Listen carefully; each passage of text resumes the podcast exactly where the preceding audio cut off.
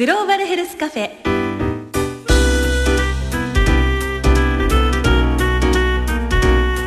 この番組は生きる力を共に作る NCGM 独立行政法人国立国際医療研究センターの協力でお送りしま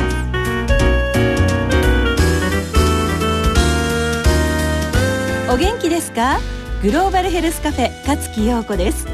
今日はマスターと一緒に東京都新宿区立牛込第一中学校に行きました。体育館で1年生90名の生徒さんと人の命について考えてきました。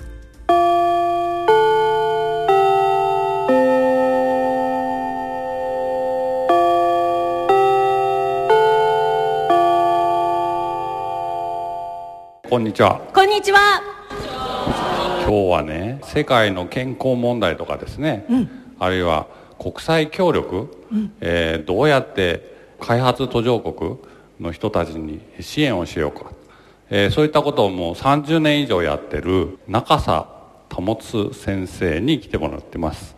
中佐先生は国立国際医療研究センターの国際医療協力局、えー、というところで働いてまして1980年のカンボジア難民からずっと、えー、この世界で活躍してる先生です。それでは中佐保さんです。はい皆さんこんにちは。今日は国際医療協力と人の命というお話をしたいと思います。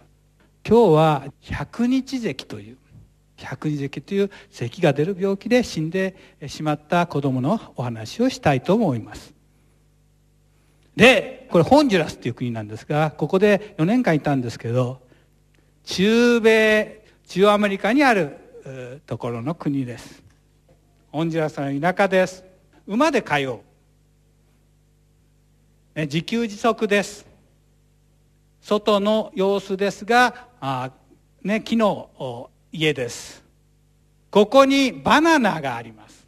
バナナが主食です。焚き木ですから電気はないですね。バナナは揚げるバナナとても美味しいです。でもいいのはすぐ隣にバナナの木があってバナナって3ヶ月ごとにこうできてくる。それを置いとく。でこれ取ってあげて。甘くないバナナです。川から引き入れた水です。水道はないです。8歳の男の子の話です。2週間前から咳が出始めなかなか良くならなかった。熱は少しだったが1週間経った頃から食欲が落ち始めた。亡くなる3日前からほとんど水分しか受け付けず、ね、高熱が出始め意識が低下しそのまま息を引き取った。症状が出てから亡くなるまで病院に一度も行かず薬も飲まなかった。日本と何が違うでしょう、ね、病院に一度も行かずそのまま死んじゃった2週間。実はこの村には百日劇という咳で死んでしまう病気が流行ってた。日本では病院に行きます。じゃあどんな病院か。看護師さんが座ってます。薬はこんだけしかないです。これで病気が治るんでしょうか。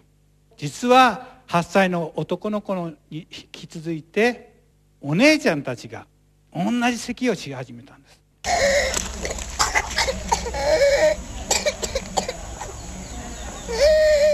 咳をずっとしてるから顔が腫れてくるんです。あと咳。苦しそうな咳。あまた死んでは困る。やっぱり百日咳で肺炎になって死にそうなんだって分かったので大きな病院に連れて行きました。ああよくなったなと思ったら病院に薬がなくなってしまう病院ないから外の薬局行ってくださいと。薬がな病院にもない。外に行ってくださったお父さんは3人咳をしてるから3人分買わなきゃいけない。でも1人分を買うお金しかありませんでした。ね日本ではお金がないで薬が買えないってことはないと思います。さて、えー、これから、えー、なぜ8歳の子供が死んだかを話し合ってみましょう。グループで話し合って皆さんに発表してもらいます。はいここのグループは？病院に行かなかったから。はい次のグループ。ただの風邪だと思ったから。はいここのグループ。えー薬を買うお金がなくて病院にも行けなかった。はい。百日咳に最初になった子でどのような症状かわからなく何もできなかったから。知識がなくて分からなかった。それで死ぬかどうか分からなかったってこと。はい。ここのグループは？えー計画性がない親が悪かっ子供をたくさん作りすぎたと。もっと考えろと。はい。死んでしまう病気だと思わなかったから。はい。えっと、ただの風邪だと思ってそのままにしたら手遅れになっちゃった。手遅れになっちゃった。違う答えあるかな？はい。医者が少なかった。医師が少ないね看護師さんしかいない。はいここのグループは？病気に関する情報が不足していた。具体的には情報ってどういう情報？百日咳とかそういうことです。百日咳がどういう病気かとかそういうのをみんなが知らなかった。そういう情報をあー日本だったらねいろんなとこが先生とかが教えてくれますね。はい。お金がなかったから。お金がなかったから。はいそうね。お金もないのも。ここ。はい病院の数が少なかったから。病院の数が少なかった。から。ねえ。皆さんいろいろなことが出ましたけど他にはどうですか？これまで、えーかかったことがない病気だでそれでうんびっくりしていたっていうか。動揺した。はい。えーっと病院の設備が悪いから。はい。ねえ。いろんな理由が考えられますでこの百日咳のケースではまあ皆さんが答えてもらった通りです。医療施設に実は行けない。実は遠いっていうのもあります。それとか教育を受けてないがために知らない。百日咳予防接種を受けてない。で実は皆さん百日咳の予防接種ちっちゃい時受けてます。ただで受ける。実は本ジャスもただで受けられるんですけどこの子は行ってなかった。それとか医療施設十分な薬がない。あと衛生環境も悪いっていうことも大きな問題。で経済的な一人の子供が死ぬ。いろんな理由が医療だけじゃない経済的お金の話いろんなことがあって起きているのが実態です。で実はそのために本ジャスで医療のプロジェクトをやってました。それどんなことをやったかというと一つは薬を病院や保健センターっていうところにしっかり届けましょうと。ということをやりました。それと看護師さんってそういう情報をこういろんなところに伝える人たちの教育をしましょう。トレーニングをしました。それとあと村の健康推進員が村の人たちにいろんな病気になったら百日的になったら死んでしまうからちゃんと行きましょう。それとか予防接種受けましょうということをみんなに知らせるお仕事です。そういうことをを支援をしたりあと実際病気になったと病院の産科や小児科の先生たちをよくするということをしました。こういうことをして少しでもこういう途上国で良くなることを考えています。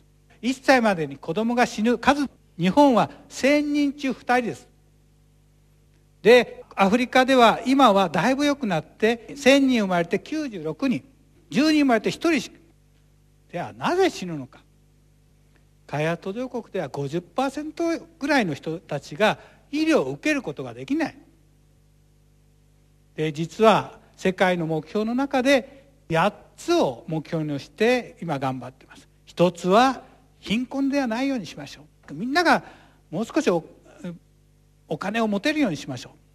実は1人1ドル以上にしようという。1日1ドル以上。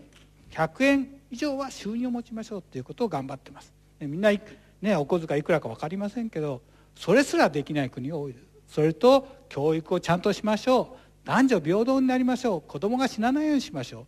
お母さんも死なないようにしましょう。でいろんな感染症百日咳とかあそういうエイズで死なないようにしましょう。というこのような目標を持ち世界中でこれを何とかするために頑張ってます。皆さん今日の最後になりますけどぜひこれからは日本にいますけどいろんなことを知ってもらいたいと思います。いろんな多くのものを見てください。もう一つはいろんな人に会ってください。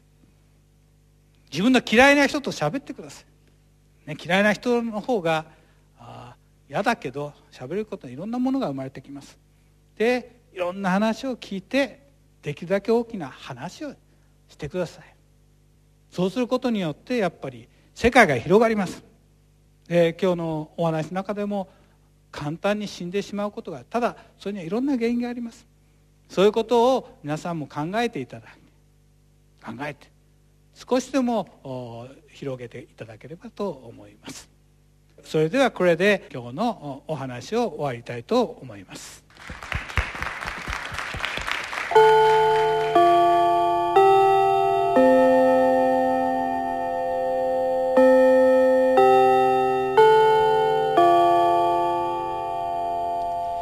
京都新宿区立牛込第一中学校1年生の生徒さんたち、はい、マスターいろんな意見や考えを熱心に話し合ってましたよね。そうですね。はい感想をいただいてます、はい、えー、ご紹介しましょう、えー、近藤金院さん。考えたことは自分たちが頑張らないとということです自分たちは自分たちでできることとして募金などに取り組み、でもやっぱり恵まれた環境で生きていけるのだから自分たちのやりたいことをやり、正しく生きなきゃと思いました。はい。なので今を一生懸命生きていきたいなと思いました。素晴らしい。ありがとうございます。えー、マルエスさんです、はい。自分の世界を広げてください。が、とても印象に残りました。なるほど。そして、オッケーさん。僕は今まで病気になったら、病院へ行き、お薬をもらって治してもらえるけれど、開発途上国の人たちは、病院へ行っても薬がなかったり、お金がなく、薬が買えなくて苦しんでいる人がいっぱいいることが分かりました。そうですね。